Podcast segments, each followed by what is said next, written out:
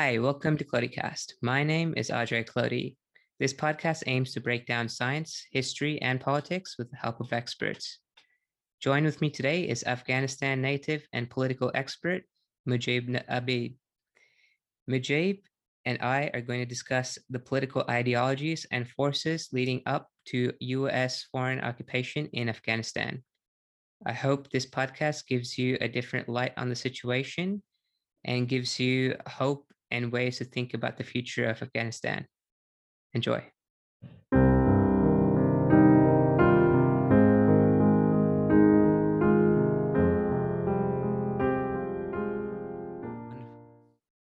All right. Thank you for joining me today, Mujib. Um, first off, I'd just like to ask what is your background? Um, how did you get to your field of interest, uh, where you're from, and uh, what you're doing now? Yeah, no, totally. Thank, thanks for having me on the show, Ajay, and uh, thanks for showing interest in Afghanistan. Um, so I'm uh, Mujib Abid. I uh, am currently a PhD candidate um, at the University of Queensland. Um, but previously, my background's uh, educational background and to some extent professional background started in Afghanistan, where I did a bachelor's um, um, at a particular university that was quite unique for the context there because it, uh, you know the faculty and the people behind it were mostly Americans and the American government. Uh, and then once I finished that, I did it in political science and public administration. I, I then afterwards I, I got a scholarship to come and do a master's in peace and conflict studies at the University of Sydney. Uh, that was back in mid 2013 when I got here. I got there, um, and then I, I, after finishing that program, I worked for a couple of years um, teaching uh, primarily uh, at the Western Sydney University, the college, and then also doing some other stuff on the side. And and then I moved to Brisbane to uh, continue at that stage. This is early 2018. Uh, my uh, my PhD work for the University of Queensland, and I've been here ever since. So, did you go back to Afghanistan after after you did your studies in Australia? I I only I only went back like to to visit. Okay. Um, yeah, I I didn't you know because I managed to get a job kind of like uh, not not soon after uh, finishing the master's program. There was a there was an in between period which I, I think people of our age are quite familiar with. but uh, yeah, I, I was very lucky. I, I, got a job. I think when was it? I think like February or maybe even January of 2015, and it was a good good job. It's something that I, I wanted, and I was I was happy to you know teach undergrad students, and, and then I stayed there for like three years and then is your is your family with you in Australia as well, or are they majority in Afghanistan? Well, Ajay, they're with me now, uh, yeah. and it's a pretty dr- dramatic story because they were all evacuated as part of this recent um, evacuation of civilians from Kabul. Um, right. But before that, I had no family here with me. I, I you know, as, uh, I suppose as is common with a lot of students who end up being immigrants, you know, uh, we kind of learn to live on our on our own, and uh, that's how it was for me until very very recently, until this past August. Um, that's very I, good. I, yeah, it's it's it's oh my god, it's it's such a um, such a fortunate um, place to find yourself to be with family, and also as things are really going out of hand at home, the political upheaval and the sense of chaos uh, I mean, I was always very worried for my family, but now um, I think since the Taliban takeover, it would have been very difficult for me to sit here and see uh, the family uh, along with millions of other people. So I'm trying to be cognizant of that, but to see the family go through and then having to live um, through and with the changes would have been very difficult. So I'm very grateful that we're all uh, reunited, let's say, and living together now in the same city? I I think to set a backdrop of what's happening now, um, would you mind if we start at around 1933 during the uh, Kingdom of uh, Afghanistan? Do, do you do you feel comfortable sure. speaking about um, Zahir Shah and um, his policies with the moderate trying to modernize Afghanistan? Of course, absolutely. But I should say, like, we got to go a little, a little further back sure. uh, if we want to give give the uh, avuncular, the so-called avuncular period of Zahir Shah's rule, lasted for four decades. Um, right. But if you want to give it the right context, we can go back to um, the previous monarchy um, yeah. that in many ways went down in flames, but from its flames emerged the, you know, the so-called Mosahiban uh, dynasty, uh, who was founded by Zahir Shah's father. So before uh, 33, or even before 29, which I'll get to uh, very briefly here, uh, sure. we have another very important year, 1919. So Afghanistan while never quite directly colonized, it was uh, under living under sort of a colonial regional reality, which was the British Raj, Tsarist Russia. Although by 1919, of course, we don't have Tsarist Russia any longer. It's the October Revolution, and the Leninists have taken over power. Um, but uh, we have with Afghanistan has lived kind of under this reality of um, moment sometimes direct attempts at colonization, but for the most part it's sort of indirect spheric, uh, uh, spherical influence and kind of politics and uh, uh, politics of indirect rule, governance, and domination. But by 1919, so as part of this, uh, between Afghanistan and the and the Raj, from 1880, there was an agreement in place whereby the foreign affairs of the country would be dictated by the uh, British Empire in India, and its internal affairs, for the most part, was left to its own devices. And that's how Abdurrahman Khan, the Iron Emir from 1880, uh, who essentially was put into the position of the monarchy or the emirate, he was an emir, uh, by the British. That's how he ruled, basically, right? I don't have to worry about my foreign uh, policy, and at the same time, you don't meddle with my domestic policies. But uh, by 1919, um, a new, young, energetic, and uh, highly driven modernist king, Amanullah Khan, comes to power after the assassination of his father under very murky, very mysterious uh, sort of situ- circumstance. circumstance. Thank you circumstances. Yeah. And he wants the first step that he takes is to declare a jihad against the british empire because he demands that his country needs to be independent. And of course he's referring to the foreign policy uh, setting capacity of his own state. Because he imagines that for the, the only way for the afghan government to modernize and in many ways to mimic what uh, uh, Mustafa Kemal Ataturk was doing in at that time um, at, at, at, the sort of uh, at the end of the uh, life of Ottoman Empire, which was sort of ex, ex, yeah, this very extremist, this very sort of forceful transitions into Europeanization and Westernization. He wanted to replicate that for Afghanistan. And this is an image that we see constantly kind of brought back this infatuation uh, almost fetishization of the image of a westernized Afghanistan, of a Europeanized and modernized Afghanistan. And Amanullah Khan was at the forefront of, of this agenda in many ways. He set its terms for decades and over a century to come, and now where we stand, right?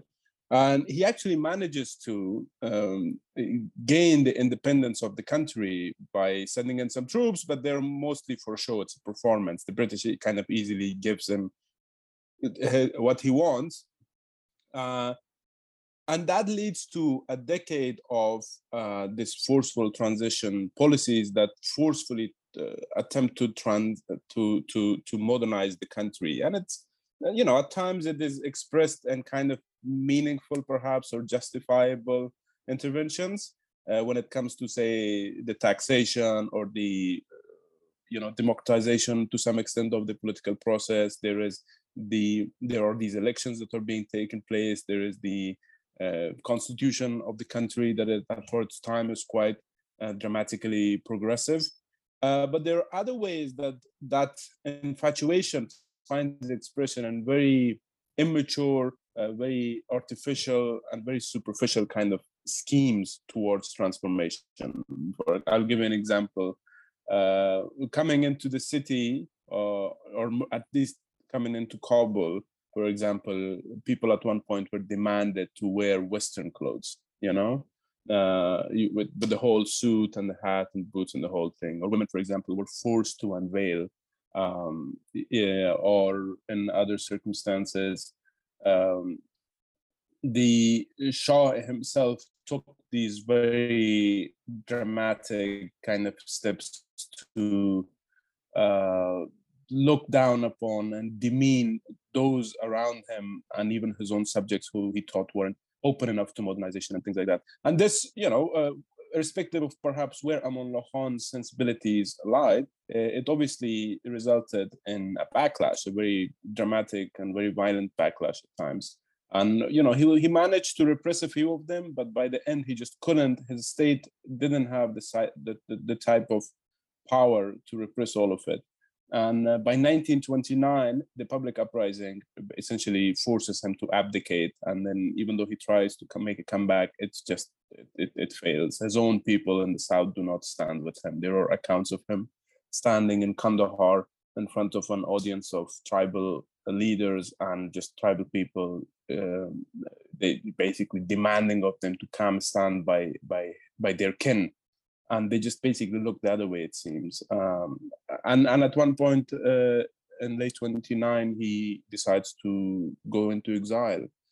What that leads into is because of the type of reaction that um, his actions i suppose his sort of uh, excessive uh, and very performative attempts at modernization of the country, the type of reaction that it uh, it generated uh, at that time anyway, the next nine months or so is a period of um, a nativist polity or political order that uh, and uh, as a reaction to the, the the young modernist king who was always ready to look to elsewhere for inspiration towards reimagining afghanistan now we have a man and a team of sort of local political elite around him who are looking only inwards towards reimagining Afghanistan. You see, so there is this sort of binary, and both of them are willing to go towards a more fundamentalist source of political inspiration. Uh, and that's where Zahir Shah's father, um, uh, the the late uh, Muhammad Nader, Nader Khan, who would after taking power, rename uh, himself, I suppose, uh, Nader Shah, uh, he comes into power. And the thing that leads to the period of tranquility, that, that some historians have called it the, the decades of tranquility, um, those four decades that I was referring to. Uh, I think the reason that it was what it was was because the Mosahiban family, the Mosahiban dynasty, they had kind of experienced the two extremes, what it means to go to either of the two extremes, excessive westernization or sort of this nativist, exclusively inward looking polity. And I think they were quite aware of that and they wanted to strike a balance between the two. Um, and although Nader Shah himself was assassinated, most likely by a loyalist to the modernist king, so we can imagine that extremism doesn't just always come from, let's say, an Islamic or a traditional sensibility, uh, which was they were easily vanquished by by the coming to power of the Mosahiban. But it was the modernists who were loyal to Amanullah Khan and his sort of imaginary for what Afghanistan could or should look like. They were the ones who were quite difficult to repress. Um, these were the, uh, you know, uh, for example, one of the brothers of um, not this Nader Shah. The Shah's dad was assassinated in Europe, and then of course Nader Shah himself was assassinated on the grounds of uh, school during a visit uh, by someone who I think uh, a lot of people would agree was uh, by association of some other folks, but who was quite closely associated or aligned with uh, Amanullah Khan. And uh, so that, that's in, that's in 1933 right? And that's when we see this young man, I think he was only 17, uh, he is being christened as the new Amir, or the new Shah, not even Amir anymore. We have Shahs now, we have kings uh, to replace his father. But he's just a young boy, um, Zahir Shah, that is.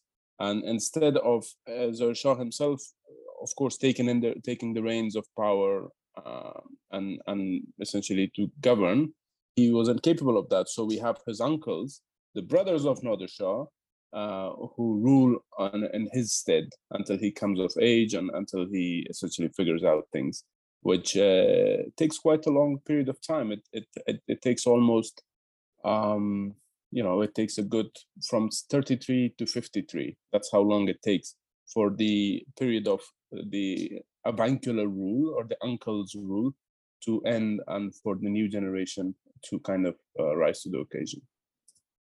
But the crux of it is that it is about striking a balance, and I feel like they managed to do that, especially when it came to social reforms, because a lot of the backlash against Amanullah Khan had to do with the uh, nature and visibility, perhaps, of his so-called social reforms, which took things on thing like he he was willing to take on things like traditional gender roles or uh, traditional dress codes or even sort of uh, a, commitment, a visible public commitment to Islamicity or Islamic identity and traditional orders. These were all things that kind of stood out from his other, perhaps even more sensible, let's say, economic reforms.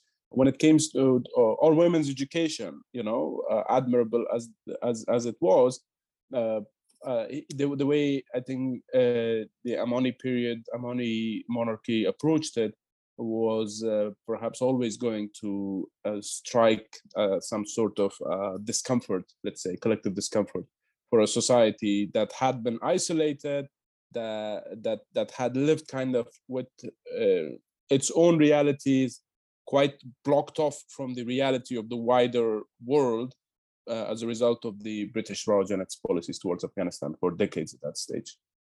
Just in a quick recap, we have Amanullah Khan, who is trying to force mm-hmm. a, a, globalist and modern, um, like a forceful um, modernization of Afghanistan to people who were yep. used to very traditional roles or very traditional upbringings and cultures. And then um, he lost popularity. And then when he uh, left his throne, the person who came to power next that was Nader Shah's father. Is that correct? No, uh, there's an in-between period, a nine months period of rule by a man, uh, Habibullah Khan, or some call him Habibullah Kalakoni. He's also known um, by sort of, it's not a language that I necessarily condone, but he's also known as Habib, the son of the water carrier. But that implies that I think goes to show what his class origins were. He was just a common man was uh, finds himself leading a bunch of uh, tribal militias uh, from the north of Kabul, and he manages to wrest power away from the modernist king. But mm-hmm. Uh, there are accounts, of course, uh, that's uh, are there of his approach to power, which tended to be extremely inward-looking and nativist and traditional. you know, it, it, to to a fault. for I'll give an example of what uh, Kalakoni did, for example, in the grounds of the um, uh, uh palace, uh, the the the royal palace, uh, the you know the the westernized monarch, of course, values as you can imagine. Uh, neat gardening and uh, you know fancy pathways and just uh, sort of that that sense of order that comes with the cadence, the decadence. Yeah. Thank you. Um, but like Kalakoni goes and basically says, no, none of this. This is this doesn't set well with our sensibilities. This is good land that should be put to some good use. So now we're going to take away, throw away all this farming, all this gardening, all this decadence, as you put it so nicely, and instead we are going to plant fruits and vegetables here because that's what our country needs, right? So there's a different sensibility that comes with that.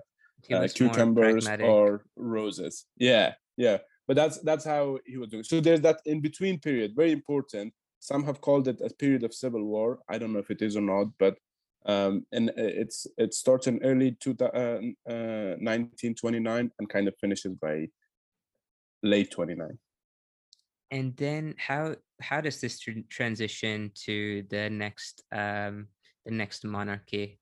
What happens mm. there? Well look uh, there are parallels Ajay, to what happened then and what's going on right now. Every time there is a power, there's a there's a force um, that comes to bear its face in in, in, in, Afghanistan that is uh, visibly and perhaps um, violently committed to uh, a materialization of traditional sensibilities into a political power in Afghanistan, uh, there is backlash against that, especially the way that Kalakoni did it. And I want to be careful here, okay? Because when once Kalakoni comes to power, because of perhaps the genuineness in his approach to power that comes with that traditional sensibility it's not a game anymore it's not a it's not a it's not a great game let's say between states as self-interested actors the language of power that we have learned from the west and through colonization and modernization. That traditional approach to power doesn't subscribe to the same sort of um, knowledge perspective all right? Instead it believes that on its own merits it's uh, it can organize society and it can organize a state or a polity that is then um, tasked with governing that society and it doesn't have to take its cues from any western master text or cultural sort of set of priorities uh, that attitude right there uh, is enough to uh, to to to to cause a, a type of backlash from the modernist powers of the day or the colonialist powers of the day. What happened to Kalakoni before soon he was entirely isolated from the rest of the world. The British Raj did not want anything to do with him. Uh, the Soviets at the time did not want anything to do with him. Uh, excuse me, the Persians, who were still quite power, regional power at the time, uh, because of their uh, proximity to these two powers that I just mentioned, they did not want anything to do with him.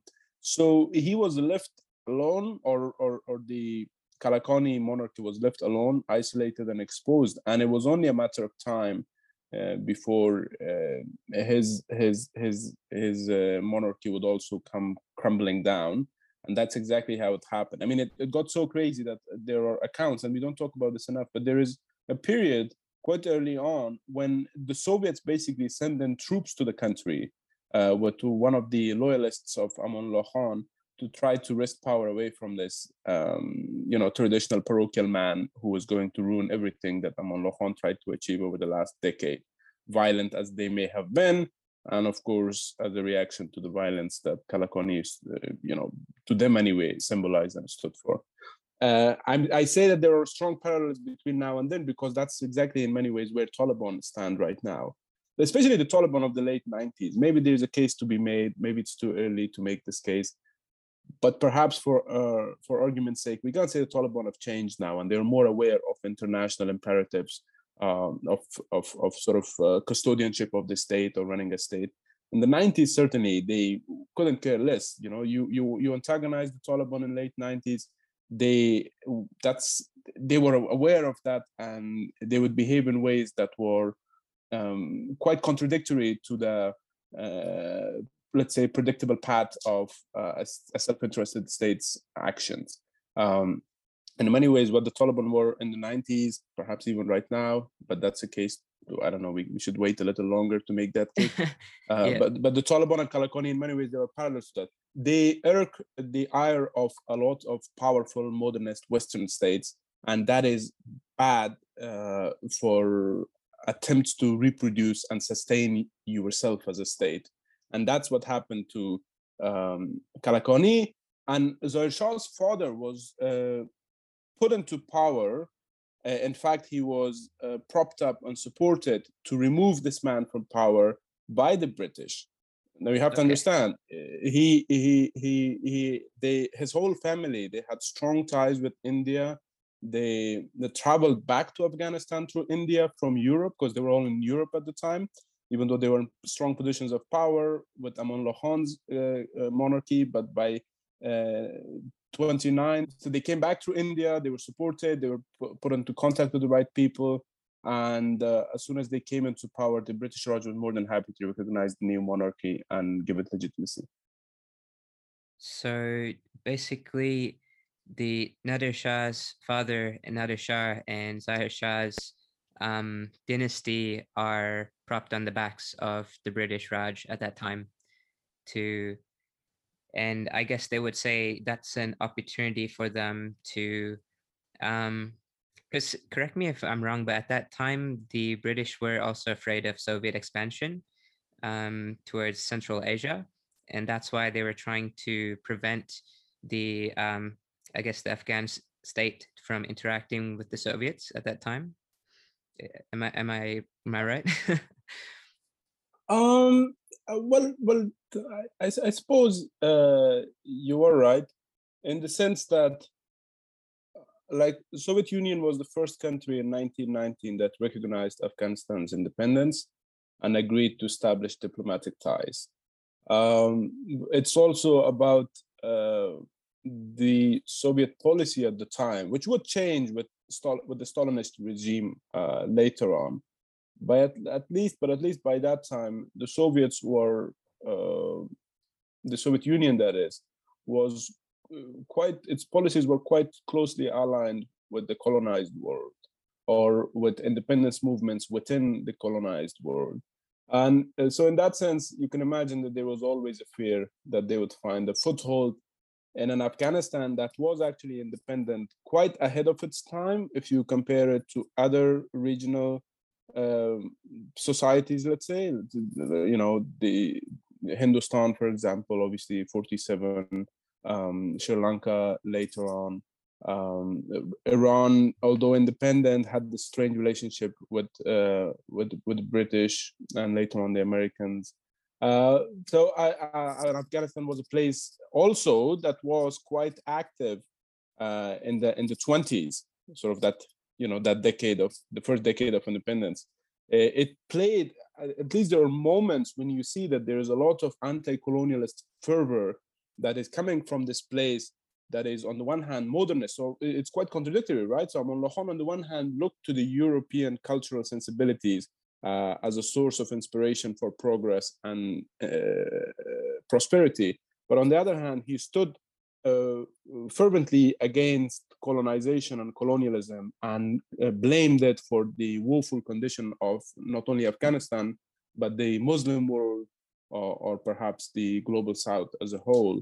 And you see there are these moments when Afghanistan serves either as a host to, I don't know if you know, Ajay, about the Khilafat movement, which was a, a Muslim dominated movement for independence in the subcontinent. And uh, we see quite early on that, uh, you know, tens of thousands of Khilafat movement uh, folks travel to Afghanistan, and Aman Khan is more than happy, at least initially, to promise them um, refuge from the oppression of the British Raj. And it's a very powerful symbolic moment to see a small, in many ways insignificant, uh, but independent Muslim state, modernist Muslim state, which is willing to engage in these great, incredibly risky political games. Uh, a little later, uh, he also does the same for the uh, Basmachi movement, which is a similar movement of Muslim Turkic speaking folks from Central Asia, which is incre- which obviously as it's being taken over uh, or being sort of incorporated within the Soviet Union, the newly consolidated Soviet Union, uh, there are Muslims who feel disenfranchised and they are willing to resist violently in case of the Basmachi movement. And again, Afghanistan serves as a host to you know thousands of of uh, Basmachi movement members who come to. So there's always this fear, but you have to understand that uh, you know Afghanistan still is a Muslim society, uh, irrespective of who is in position of power, whether it's this sort of nativist Kalakoni or this modernist uh, Aman Khan. Uh, there are moments when you can clearly see that they're willing to stand against um, imperialist forces irrespective of their ideological dispositions even though soviet union was by a matter of policy a lot closely aligned with the colonized uh, people just want to quickly yeah. move on to uh, Zahir Shah's period where um, I think there was so according from to what you said before he was quite young at the time around 17 was that correct yeah, I think when so. Yeah. he ascended to the throne, and he was um, I guess you could say guided by his advisors at that time yeah. to find a balance between modernization, but also uh, keeping to traditional and cultural beliefs. What sort of policies um, helped, I guess, modernize uh, Afghanistan from that period? And um, what happened towards the end of that era? And I think at that end mm-hmm. of the era, you started to see a foreign, more foreign involvement um, yeah. trying to take over Afghanistan, correct? Yeah, yeah, yeah. No, look, um, I think this is the tragedy of Afghanistan, right? So I want us to be careful here, but the way that um, the Zahir Shah period comes about, those are where those sort of the, at the back of this uh, two different um, uh, diametrically opposed, let's say, political um, forces. One excessively, uh, extremely uh, westernized in its approach to power, or Eurocentric, let's say, in its approach to power. The other one extremely uh, native in its approach to power. It's both. It's Suzanne Shah. He's his sort of period, uh, or or his approach, or his uncle. Let's more more uh, appropriately approach to power. Um, so they were. I'm referring to like Hashim Khan, who was perhaps the most influential of uncles, and he was the first prime minister. And then you kind of make your way to Shah Mahmoud and then uh, others who would follow later on. But look, they wanted to strike a balance, and I think how, how it started was a gradualist approach to reform. Uh, the, the uh, building blocks of this was put in place by Nader Shah himself, who was quite aware of the forces in his society. And I think there was always uh, you can't obviously claim that there was no commitment to a broader modernization agenda. It was always in place. It was just that the approach, I think, was quite different from what um, the previous two polities uh, has been or was by then.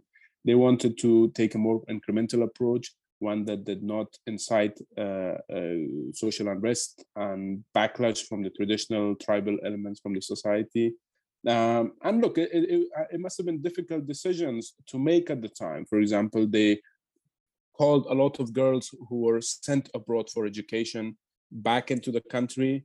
Uh, they, for a while, closed uh, uh, what they call in Afghanistan Naswan, uh, Maktab Naswan, uh, or female schools for a while because that was a big turn um, on on on you know that on the side of Amanullah Khan, I suppose, or against Amanullah Khan back in, when he was in power.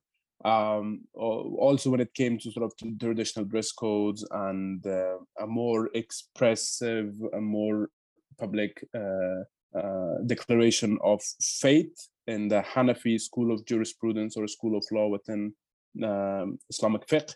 Uh, all of that, they, they were willing to do that, and they I think they they they were quite successful in that. But because of that broader commitment, and look, this is a very deep conversation, and I actually uh, deal with this in my own uh, thesis uh, in, in, much greater detail. But on the one hand, we have this sort of broader commitment by the ruling class towards modernization. The argument is we will eventually get there. It's just that it will take us a little longer. So our approach doesn't have to be revolutionary, right? It has to be incremental. And I think that is, I, I condone that. I think that works quite well with a society like Afghanistan. I think that in many other uh, third world formerly colonized countries, I think that's the approach uh, that must be taken because as, as you take your time as the ruling elite, you also, I think, don't commit too many mistakes in, in, in terms of um, repressing traditional sensibilities. In many ways, traditional sensibilities, in my perspective, uh, it's that unique subaltern knowledge perspective that will that will deliver us from a lot of the crises that the modern world has produced, right? And we're living the real under its reality right now. Uh, so so it started as that, but first there was this wider commitment to a modernization um, that will bear uh, not very good fruits for for Afghanistan as a whole, for the ruling class down the line by the 60s, let's say. The other thing that happened was there were a lot of people who were working with Amanullah Khan. They were referred to, broadly speaking, as young Afghans, a derivative of the term young Turks from the, you know, the republicanism in Turkey. Now, the young Afghans were staunch, ardent modernists who always looked to Europe, its master texts, its cultural priorities, its even local histories um, uh, in terms of reimagining, you know, casting a new image onto Afghanistan. Um, and a lot of those folks actually although initially perhaps they were sidelined some of them were put into prisons and things like that uh, but before you know it by 53 uh, when there is a change in the leadership within the dynastic family uh, in terms of who be, who's the prime minister who's the sadr azam uh, uh, a new man comes into power who is actually a lot, a lot more lenient and he believes that now is the time to kind of ease some of the uh, push back against social, more visible social reforms. And one of the things that that does is it empowers a lot of the old young Afghans and puts them in key positions of power. Now, these folks enjoying the sort of newfound freedom, and there's also like a new parliament and elections, and it's problematic, but there are these kind of changes that are taking place. Uh, by 1964, we have a new constitution, one of the most liberal, one of the most progressive in the whole of the global south at the time, certainly in the whole of the Muslim world. Um, that uh, also signifies, at long last, the coming to power or the uh, sort of uh, maturation of Zahir Shah himself as a as a as a king, as the face of the society, as the uh, reigning sort of monarch or sovereign, right? But by 64, again, it's important what happened in the 50s, but by 64, we uh, now have drafted and passed a new, very liberal, very progressive constitution. We uh, have democratized society such that we can hold genuine uh, elections that allows everyone, all political sides, to have um, a representation in the political process. Uh, we are also now, by 64, quite ready to uh, restart some of those social reforms and wider reform programs of the Amani period. I think the Zahir Shah ruling elite felt like they, now was the time, and even if there was backlash, that we could repress it.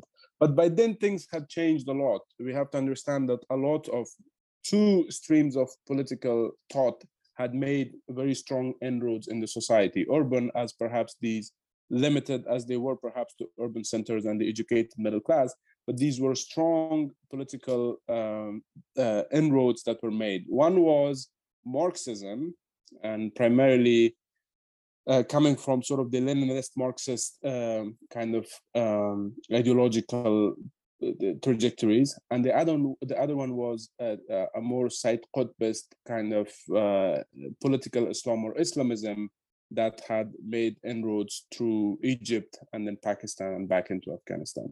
So now we have two opposing ideological forces that have their own followers in the society. They were both revolutionary, they were both modernists. They believed in the transformation, revolutionary transformation of the society, although the image that they had in mind were, of course, um, opposed to one another and quite dramatically different from one another. But the new political freedoms that were afforded to people and the sort of uh, confidence that the newfound, let's say, confidence that the state had felt it had by 1964. Uh, on the one hand, of course, pointed to the realization of the that that grand scheme vision that the ruling Mosahiban elite had for decades by then. We can always modernize, we can always westernize. We just need to bite our time. We just need to, uh, you know, take our time with it and be incremental about it. On the one hand, that is coming to to to to to materialize. On the other hand, that very materialization of that modernist vision is now given a space for a lot of revolutionary radical political thought to find expression. And that is what led to um, uh, by uh, that, the downfall in 1973 let's say or, or, you know some would say even 78 but certainly in 1973 when uh, Daud who was a cousin of the king Zahir Shah, um, uh, he actually deposes his own cousin uh, who who who is already in Europe for some medical as a, as a, you know medical needs. He needs to go see doctors or whatever. Um, the cousin uh, is in Kabul. He hasn't been in power for almost a decade, and he calls his king and says, "Don't come back. You know, I, I will I will take it from here." Essentially, and the vision that he has, he he is also known. Daud Khan is also known as the Red Prince so he is, I think that's symbolic, right? So he's red, he's Marxist, but also he's a prince. Uh, quite, uh, quite a contradiction there. Yeah. That's who he was. that's who he was, and that is an expression of, of I think the type of political sensibilities that had made inroads in the society at the time. He wanted change. He couldn't quite wait um, as as as as much as his uh, uncles or his cousin had for a long time, and uh, he was, I think, stubbornly committed to uh, transformation of the society in as short a period of time as, as, as imaginable. That did not bode well at all. Uh, because of course it uh, it caused a backlash from the traditional elements of the society. In many ways, the same sort of backlash that Amanullah Khan had to deal with.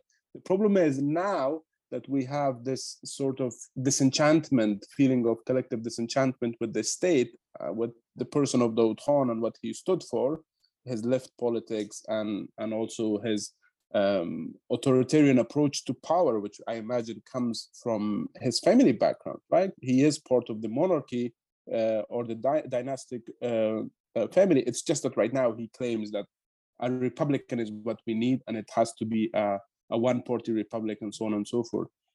That backlash now gets appropriated, Ajay, by the Islamists, who we shouldn't forget, or the other side of this new revolutionary or new radical political coin. Uh, and so that is what kind of leads to the decades of uh, violent conflict that I, I, I think uh, that is what leads to the decades of violent conflict that Afghanistan is going through to this day.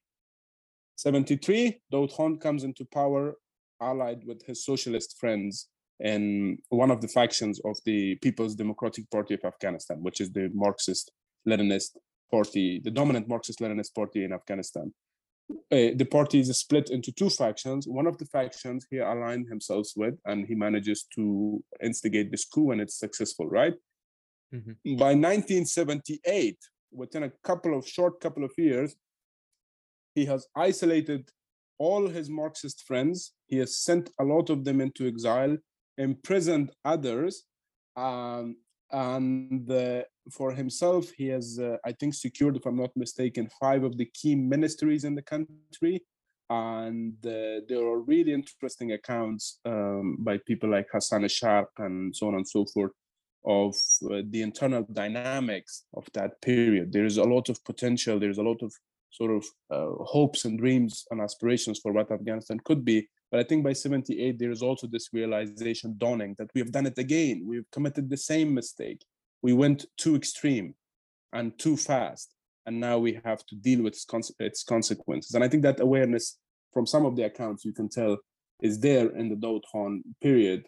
And I think there's also perhaps a degree of remorse about um, betraying the monarchy because of the symbolic value that it had for a lot of people and because of the perhaps legitimacy that a monarch could enjoy uh, that a republican president never could uh, himself being a prime example of that. Um, and uh, the result is that he is he himself now gets to experience being at the receiving end of a military coup d'etat in 1978 except that now and again this speaks to the sort of radicalization of political grammar and language and practice at the time, not only are the Marxists fully capable of taking over power in a very swift manner, but they don't they won't stop there. They want to kill him and his entire family because they were loyalists uh, or royalists, and because not just royalists, but they are the royal family or what remains of it. So we have this horrible bloodbath at the presidential palace and uh, of Arg, which still stands and still is the presidential palace in Afghanistan, and Daud Khan and uh, a lot of his family are slain, uh, which is which is quite tragic. But that's when we have you know, if if Daoud Khan was the Red Prince, there was always kind of that strange dynamic between being a prince and a red politician or a Marxist. By 78, we have extremist, um, radical Marxists who are in power who would stop at nothing, it seems, to transform, modernize, Sovietize, and westernize the country. And they just do that. But always remember, on the other hand, from the beginning of the Daoud Khan period, certainly from 1975 when we actually have Islamist traditional uprisings against the the, the republic. Um, on the other hand, we always have this traditionalist backlash against excessive change and transformation uh, that to them is unjustified and only messes with the balance that the traditional society depends on to reproduce itself. And uh, as that happens, we always have an Islamist political elite most of them educated, incidentally, in the same educational system that were put in place by the modernist royalists of the Zahir Shah period and, and onwards. They were empowered by that educational system that was progressive and left-leaning and wanted a, a, transformed Afghanistan. It's just that the political master text that we're using uh, is anything but, you know, Das Kapital.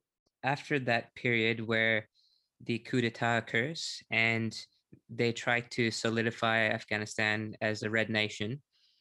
Um, can you can we speak and explore how how I think this is that time period where foreign involvement they start to really um, I guess uh, get into power or they try to really influence the set of affairs in Afghanistan. Is that correct? Yeah. So look, because of these tensions, very real very consequential tensions between the different sort of forces in society. By 78, um, you know, what starts as a sort of bombastic entry, let's say, by the Marxists into power, you know, for example, they were they were keen to and they did not see any problem at changing the flag of the of the country into one that was just a red uh, piece of cloth. Or they would go into these extremely theatrical political rallies that were clearly uh, architectured by the people in power, but they wanted to, you know, a, a, very, it had a very strange but a very Naziist kind of approach uh, to political rallies and signs of loyalty to the new state and its modernization schemes uh, that of course were now designed to be around um, the empowerment of uh, workers and, and farmers and so on and so forth. But that that was not going to last very long and it was very clear. Amanullah experienced it. I think nader shah and zahir shah to some extent were cognizant of it. Um, i think dawood khan towards the end realized it. And now the marxists they were going to realize it. And on top of that, the Marxists, remember I said they had two factions, they were divided. So right before their coup d'etat in 78, the Soviets actually mediated between the two. And so they were reunited. And that's how they could manage to instigate uh, this coup d'etat, successful April coup d'etat. Um, but by 1979, so within a year and a half or so period of time, uh, the political party of the Marxists went back into their they went back into their separate ways. Their differences seemingly were too big. Um, and we, we don't have to get into too much of what those differences were, but it is not that uncommon for uh, leftist, you know, revolutionary political parties to split along political, you know, and sometimes real, sometimes imagined lines of difference. And I think it's it was a combination of those two in the case of the PDPA or People's Democratic Party of Afghanistan as well. But right now, what because they were in power and they were they were no longer just a struggling political party on the sidelines, uh, to for those splits to materialize, it had very real consequences. So a lot of the Parcham faction were exiled or imprisoned or certainly put out of power by late 1979. And the only person standing, because within the other faction as well, there was discontent and very violent contestations over who would be the number one person in the in the country. So you know, a student would kill or assassinate his own so-called teacher. It's just that it's too bad that that teacher was the president of the country and the head of the Politburo, and the student was the minister of defense. And uh, then he becomes the president and takes over all those key roles within the party and the government. But by 79, we were quite, uh, because as all of these political wranglings are taking place within the party, there is a complete, a total uprising from the countryside that is being increasingly appropriated into the language of Islamist politics, especially by the people at the top. I don't imagine that the subaltern people who are actually doing the fighting or the skirmishes, uh, uh instigating the skirmishes across the country, they couldn't care less for Sayyid Qutb or Abu Ala Maududi or it's their Islamist imaginaries for the Muslim world were. They were just, I think there was a much longer stream of political thought and language that, as I expressed with Amanullah Khan and those guys back in the day, they all had to deal with, and that was just the reality of a traditional society. But now the, the, that language was being imposed or superimposed on on on on explaining that uh, political sentiments of the of the common people. Um, so as there is political discontent within the party, outside there is an uprising that's very real. There are these specific moments in in the western province of Herat, later on um, across the country in Panjshir as well, uh, in Kabul as well. Uh, there are all types of political um, instability in the country, and we know that the it's very clear that the communists could no longer sustain the status quo, that they could no longer stay in power, and that's why, based on an agreement that was already in place, uh, you know, whatever the legitimacy of an agreement like that could be, that's a different story. But the Soviets decide to invade the country on the eve of Christmas in 1979. So late 1979, the Soviets come to Afghanistan, except that they wouldn't tell the ruling uh, presiding president and head of the Politburo of their plans. So it was an invasion in many ways because the people who were in power had no idea. They were just actually in, in this new palace in Dar Aman uh, enjoying a dinner together. That's that's the president and uh, a lot of his uh, cabinet members. Um, there's a whole a lot of drama that happens that night, and now we have some clarity as to what happened. But essentially, it comes down to a bunch of Spetsnaz or special Soviet special forces uh, storming the palace and killing again we see the cycle of bloodshed that that uh, targets the political elite not only the common folks but the political elite as well you know when you when you're dealing with revolutionary power i suppose this is uh, on par with the course but uh, now uh, the the the communist um, president of at the time uh, he is killed a bunch of his family members are assassinated um, they're assassinated by the Soviets. And as, as that is taking place, the rest of the country is being taken over by invading, um, uh, you know, Red Army. Uh, it's just that alongside, in one of their planes, which lands in Bagram Air Base, the same Bagram Air Base that we hear about every now and then in Afghanistan, and one of those planes is Babrak Karmal. Uh, so Amin is, assassinated in the palace, Babrak Karmal, who was the head of the other faction of the Marxist Party. He is brought back from exile and then he is introduced as the new president of the country, as the new Marxist head of the state. And that's how kind of things go from there. But although, so, but what basically happens with the presence, with the incoming of the invading army, with the start of the occupation, of course, the uh, political discontent, or at least consequential political discontent within the party, is given an end to, right? There's a sort of uh, finishing period to that. Uh, but the real conflict, which is between a modernizing, Sovietizing political force in the capital, and uh, which controls other urban centers uh, and provincial capitals of the country, uh, the real conflict is between this force and the more traditional force that is now being expressed in the language of political Islam. So we are seeing the clash between two radically different revolutionary forces um, at play. Uh, and although the Islamists, of course, they have very little in common with the Americans and their Western allies, let's say with NATO, uh, but there is a marriage of convenience that comes about that was already they were like they were even under jimmy carter president jimmy carter in late 70s there was obviously um, real material help that would come towards the so-called mujahideen the mujahideen which again even the, la- the name suggests uh, a jihad or mujahideen um, movement is something that is uh, quite apparent and present throughout Afghanistan's modern history, but it also it's a language that could be appropriated uh, uh, for by, by Islamist forces.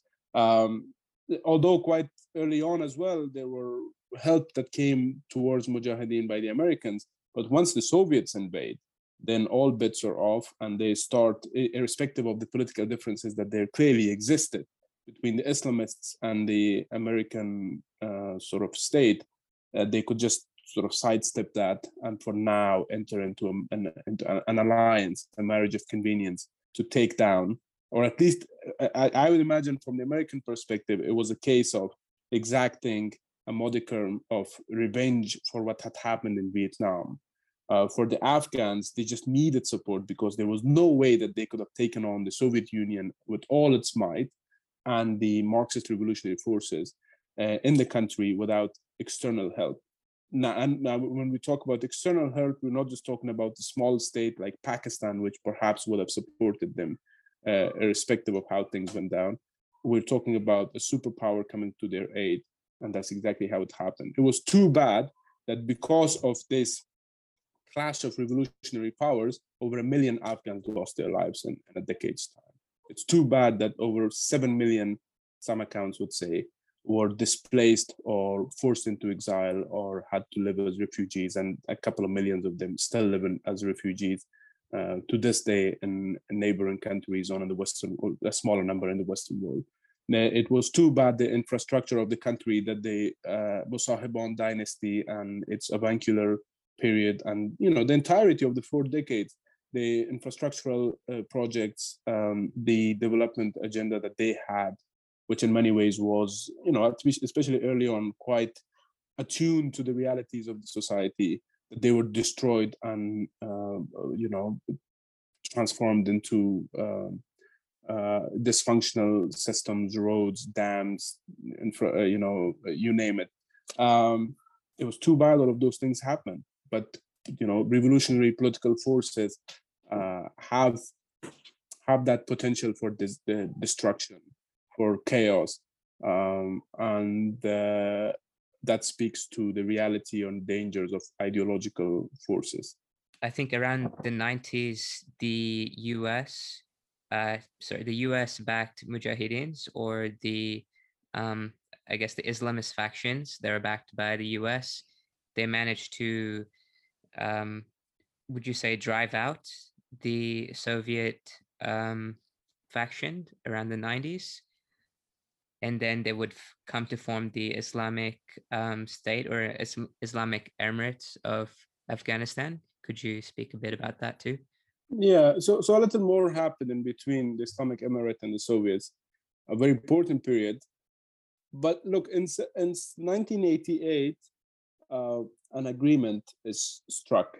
It's called the Geneva Accords and it struck between um, the Soviet Union, uh, the uh, uh, sorry, it struck between officially it struck between the Kabul and Islamabad, so the, the government of Afghanistan and Islamabad, and Soviet Union and the uh, Americans serve as uh, guarantors. And as part of the agreement, the Soviet Union would withdraw all its troops uh, from the country um, uh, and instead the uh, Americans commit nominally, it seems, that they would stop their interference into the affairs of the country. But anyway, irrespective of the politics of you know those political agreements and so on and so forth, uh, by the end of the 80s, the Soviets withdraw all forces from Afghanistan. it speaks to many different realities, of course, uh, internal debates and dynamics within the Soviet Union and its politics as well. It speaks a great deal to that. Uh, fatigue from war. Uh, we're also talking about a different power. We're not talking about a Western force, as, as we just saw, that can muster the stamina to fight on for seemingly 20 years with the same exact outcome. Uh, I think Soviet Union approached these things a little differently. Speaks to many different political sensibilities that were uh, apparent and dominant at the time. Uh, but that's not part of the conversation here. So the Soviets leave, the Americans. Uh, so irrespective of what the content of that Geneva Accords were, the Soviet Union continues to prop up its client state in Kabul, and the Americans continue to prop up its insurgent forces in, in, in the country and region. So from although there are no more an occupation force in the country, the ideological forces and the greater uh, political game between superpowers, you know, the, the reality of the Cold War, uh, means that a continuation in many ways an intensification of the conflict because now both sides you know for the kabul government it's an existential crisis if they don't stand their ground they were all going to go down with the state. And for the insurgents, for the Islamist uh, and traditional uh, forces within the insurgency, um, it is it, they can see they can see the, the finish line. They can see victory. It's right there for the taking. They just need to continue uh, with their campaign. And uh, I suppose for them, from their perspective, it was only fortunate that their international backers were, would continue to uh, support them and supply them with weapons and arms and resources and so on and so forth. Um, by 1992, that's it.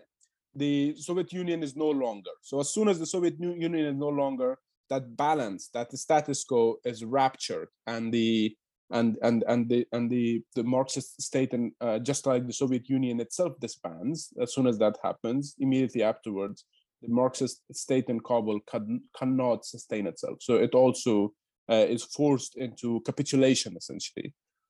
And now we have Islamist forces who are in Kabul. It's just that, and again, this is a problem with modern politics when the language of modern politics is appropriated and superimposed onto sort of traditional sensibilities. Uh, although it was a great victory from the perspective of a lot of the Afghan population and the Mujahideen, but because of the discontent and the political tensions and dynamics that existed within the Mujahideen, they could not agree onto a government that was inclusive uh, enough to keep, you know, a majority of the Mujahideen happy. So within the Mujahideen, there were also intense conflicts over um, who should rule the country and how, and if there is a constitution, what would it look like, or whether we should hold elections or no elections, and whether it should be ruled by council. There's long, long sort of uh, conversations that took place there. Um, that this state of affairs, and then of course the other thing that has happened which is quite, again a, a sad reality of uh, a universalization of the nation state model we value language and identity especially ethnic identity and try to homogenize the society after a certain image let's say right? That, that's what happens. Like every every nation has its own flag it has its own language it has its own unique proud history uh, it's it's a homogenous entity as much as we have we've tried to deconstruct some of those assumptions over the last couple of decades. The same thing happened with the Islamists as well. Although they were playing, they, they're performing like a commitment to a greater pan-Islamic sensibility. When it came to their own local politics, they were staunchly uh, ethnically conscious, linguistically conscious, and regionally conscious when it came to their politics. And that does not bode well for a society which is made up of so much diversity and so many language groups and ethnic groups and uh, regional uniqueness uh, like Afghanistan. It just led to more conflict, violent conflict. It's just that now the lines were drawn along identity um, differences. Um, and the Taliban, Ajay, this is important, right, for a conversation for the now. The Taliban emerges in 1994. So basically, there's a two year of absolute chaos and carnage in the country. Kabul at the time, my dad has all these stories, mom and dad, both of them, because they lived through it. I was obviously, I don't remember much. I was just a two year old, three year old uh, child back then. But they tell me stories of how, for example, dangerous it was to be in Kabul at the time, uh, how Kabul was divided into apparently 12 different um, districts that were ruled, each were ruled by a separate and independent uh, faction of the Mujahideen, uh, who are like, you know, uh, shoot at one another at sight. That's the level of, um, you know, discontent that there was, uh, the order of the day at the time, it seemed. But by 1994, again, you have to remember, all throughout the Afghan modern history, there is the language uh, of, of conventional, let's say, politics and modern history and history writing, there is always this undercurrent of traditionalism that goes underneath everything. And I've been trying to explain that to you too, Ajay. I don't know how well I yeah, managed to I make that come across. Understand. That it. undercurrent resurfaces yet again, this time in the name of Taliban, a group of religious clerics and students from the Deobandi madrasa system, primarily located in Pakistan, all throughout the 80s, and then obviously brought back into Afghanistan after the 90s. These folks are sick and tired of modern politics, its violence, its revolutionary dispositions, its penchant for sudden and dramatic change. It does not sit well with a traditionalism that appreciates familiarity, incremental change, change in the image of the local experiences and local embodied sort of sensibilities and subjectivities, not in the aim uh, in the image or name of a bunch of Europeans or Egyptians or Pakistani uh, Islamist political ideologues, right? That's the reality that they're dealing with, and they are like, you see, this is exactly what we're talking about. Even these Islamists are as violent and as revolutionary as their counterparts. So we have no other choice but to resurface, I suppose, as an insurgency or as a backlash to dismantle the forces that have brought on so much carnage and suffering onto our people. That is exactly what Taliban is. Some have described it as a peasant peasant movement. Some have, some have described it as a traditional uh, nativist movement. Some have described them as uh, wrongly, I should say, as an Islamist slash terrorist movement. But the fact is, I think they were the embodying uh, traditional sensibility that were repressed for far too long, and that at the, at the time embodied the sort of sensible politics that was missing from the scene. Right? At, at sensible politics at the time, I imagine would have looked like some degree of a break with permanent state of war. And uh, within two short years, they managed to take over the country with very little bloodshed, which again resembles something that's going on right now in the country.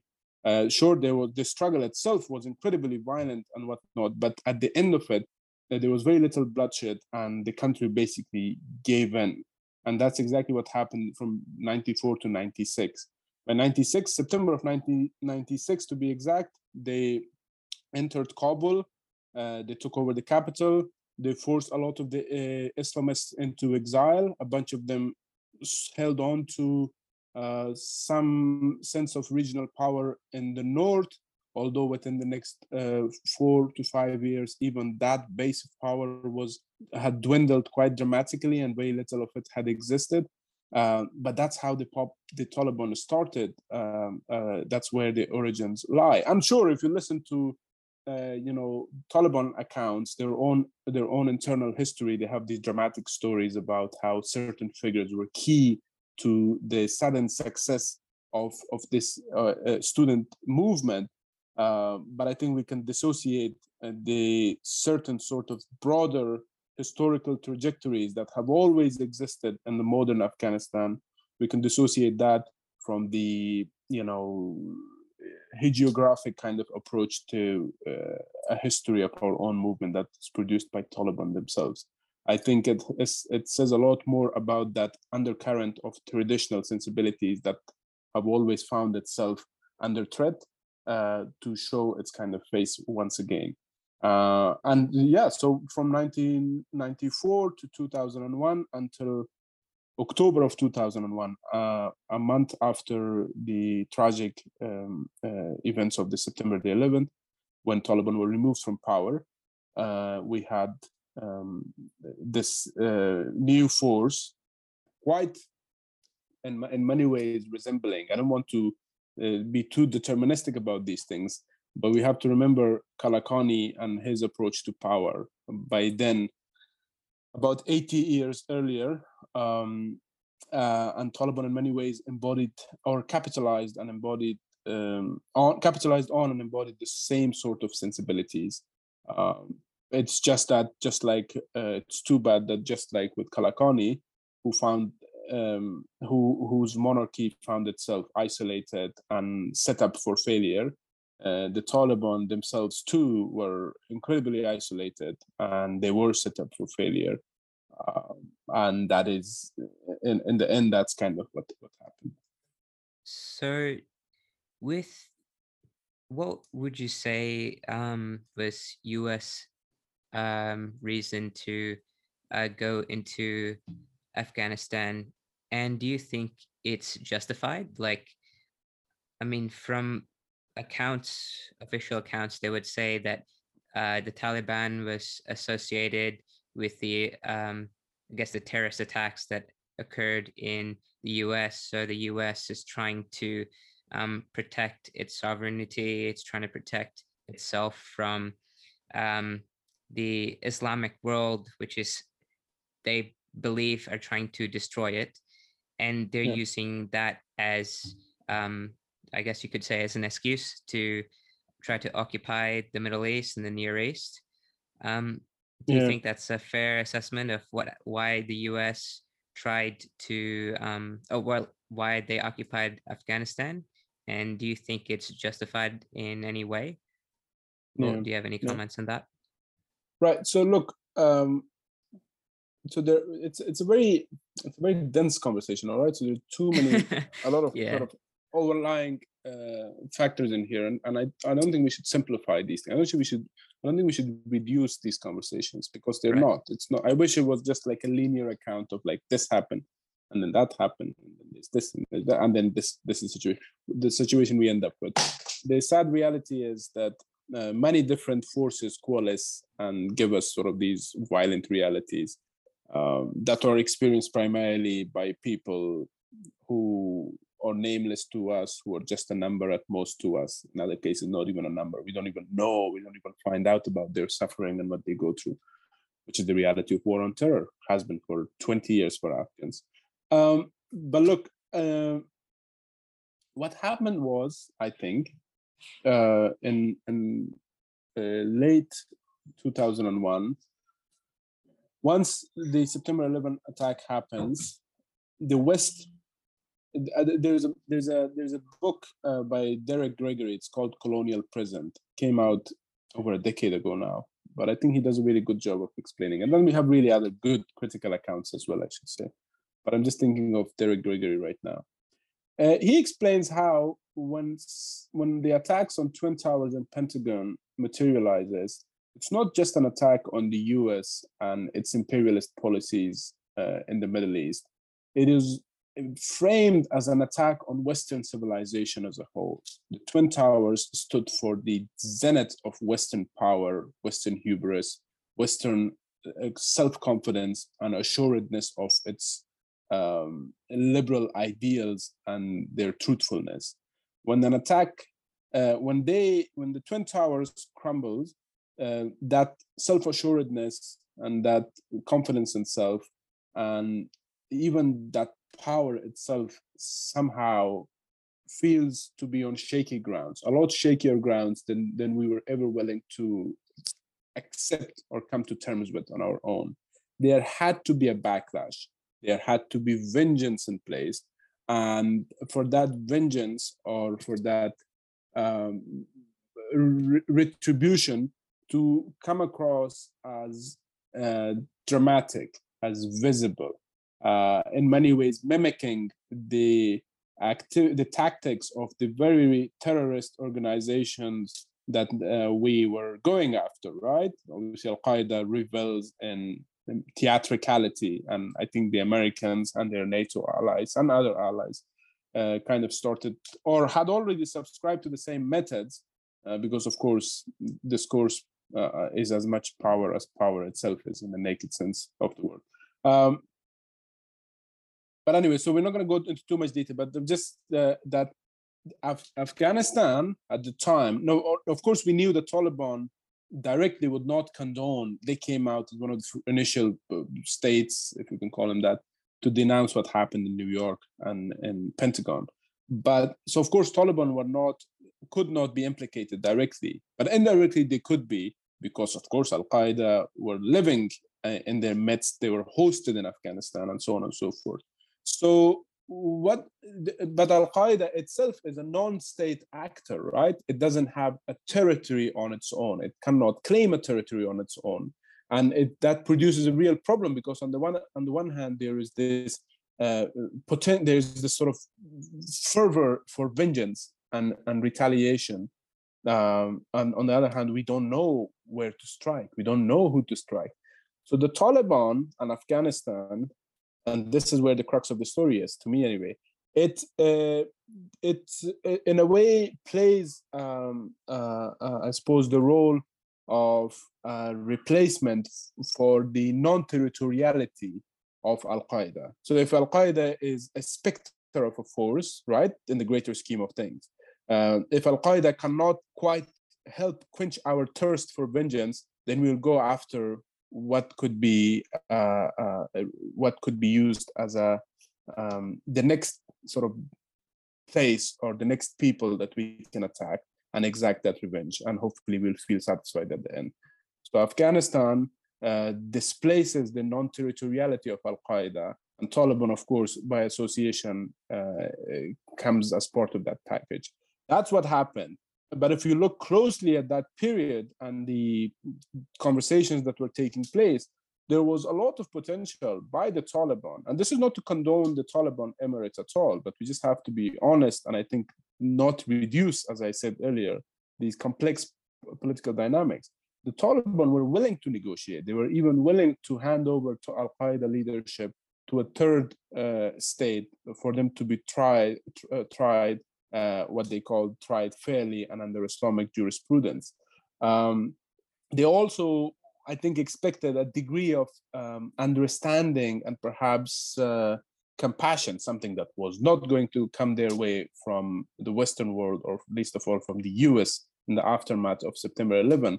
Uh, but they were expecting a degree of understanding in terms of the difficult situation that they found themselves. Remember, that traditional force that I'm talking about it values things that perhaps in the Western modern sensibility or imaginaries we couldn't care less about. It's about hospitality. It's about looking after the, uh, you know, the it, it, it's this communal kind of uh, code, uh, tribal code um, that in Afghanistan, we, for example, we call it Pashtunwali. You know, it's things like melmastia or hospitality. So if someone needs a refuge, um, you you have to play host and look after them, irrespective of who that person is. Um, and that's they wanted to the world to understand where they were coming from, and the world was not going to. Um, the modern world will not condone anything that parochial and that um, I don't know provincial, right? Uh, so the occupation starts, uh, and uh, just quickly going back to your question, whether I think it's justified or not. I don't think it's justified at all. I don't think it should have uh, went down the path that it did because if uh, we were paying any attention, and there were people who warned um, the Americans quite early on, uh, this was always going to end in the way that it did. And when I say that, I don't mean the mechanics of how the occupation played out. We don't have a magic, you know, ball to look into and look into the future but we know the degree of suffering and victimization that took place as a result of the war on terror over the two decades.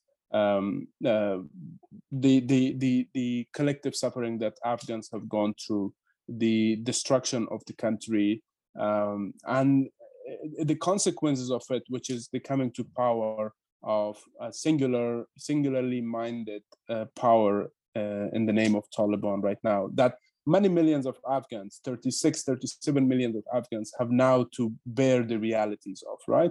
Of our miscalculations and our hubris in the West and our desire to uh, devour our, our other, to annihilate our enemy, uh, because that's the only way that we feel like revenge could be exacted.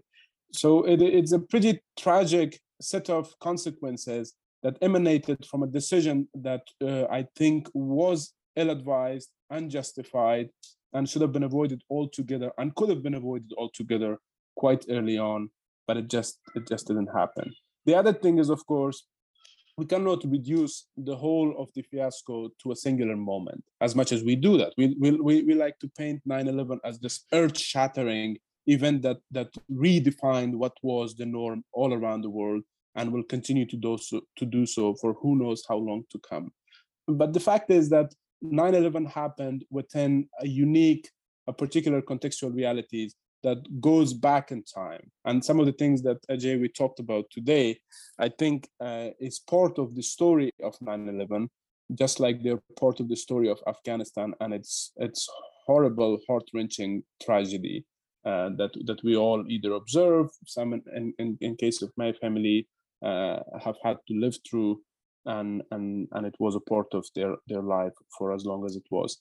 Uh, but we, we, we shouldn't just reduce it to that one event or even that one month of series of decision making. You know a lot of a lot of populist kind of books or accounts try to uh, focus too much on the technicalities of the decision making process but we got to go back. These forces you know why was it that the in the 60s in afghanistan uh, things had to change as dramatically as it did or what about the the red press what was that potential that sort of stubborn insistence on a reimagination of a country in a dramatic and, and, and revolutionary sense.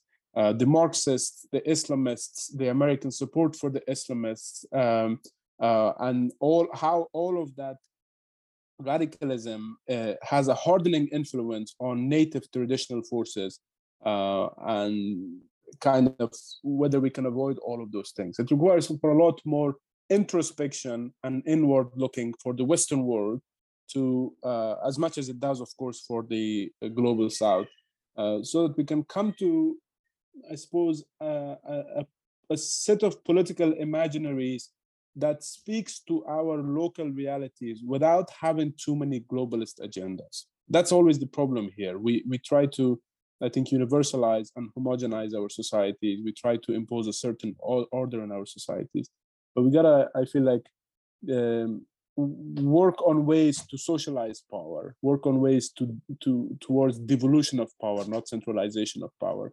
And revolutionary forces do not rely on devolution of power. They do not rely on socialization of power. They, they, they instead believe in hierarchies and order and regimes of power. That's always going to uh, have very violent consequences for the common people, for the subaltern class of, uh, of, of you know uh, population. Well thank you so much uh, Mujib, for your time today. I uh, feel like i've learned a lot but um, i also need to do way more research to understand what's happening with um, the afghan situation. And um, do you have any way for people to contact you in the future in case they would like to uh, find out more about afghanistan and uh, well, I want to thank you, Ajay, for again showing interest uh, in Afghanistan and uh, uh, for giving me this opportunity to talk at length. I enjoyed this because we could we could we took our time, and that's so important to take our time to not simplify or reduce the complexities of of that situation. So I want to thank you for uh, giving me the opportunity to talk, and for your listeners, I'm on Twitter um, uh, at yeah. So how the handle is at Mujib Abid.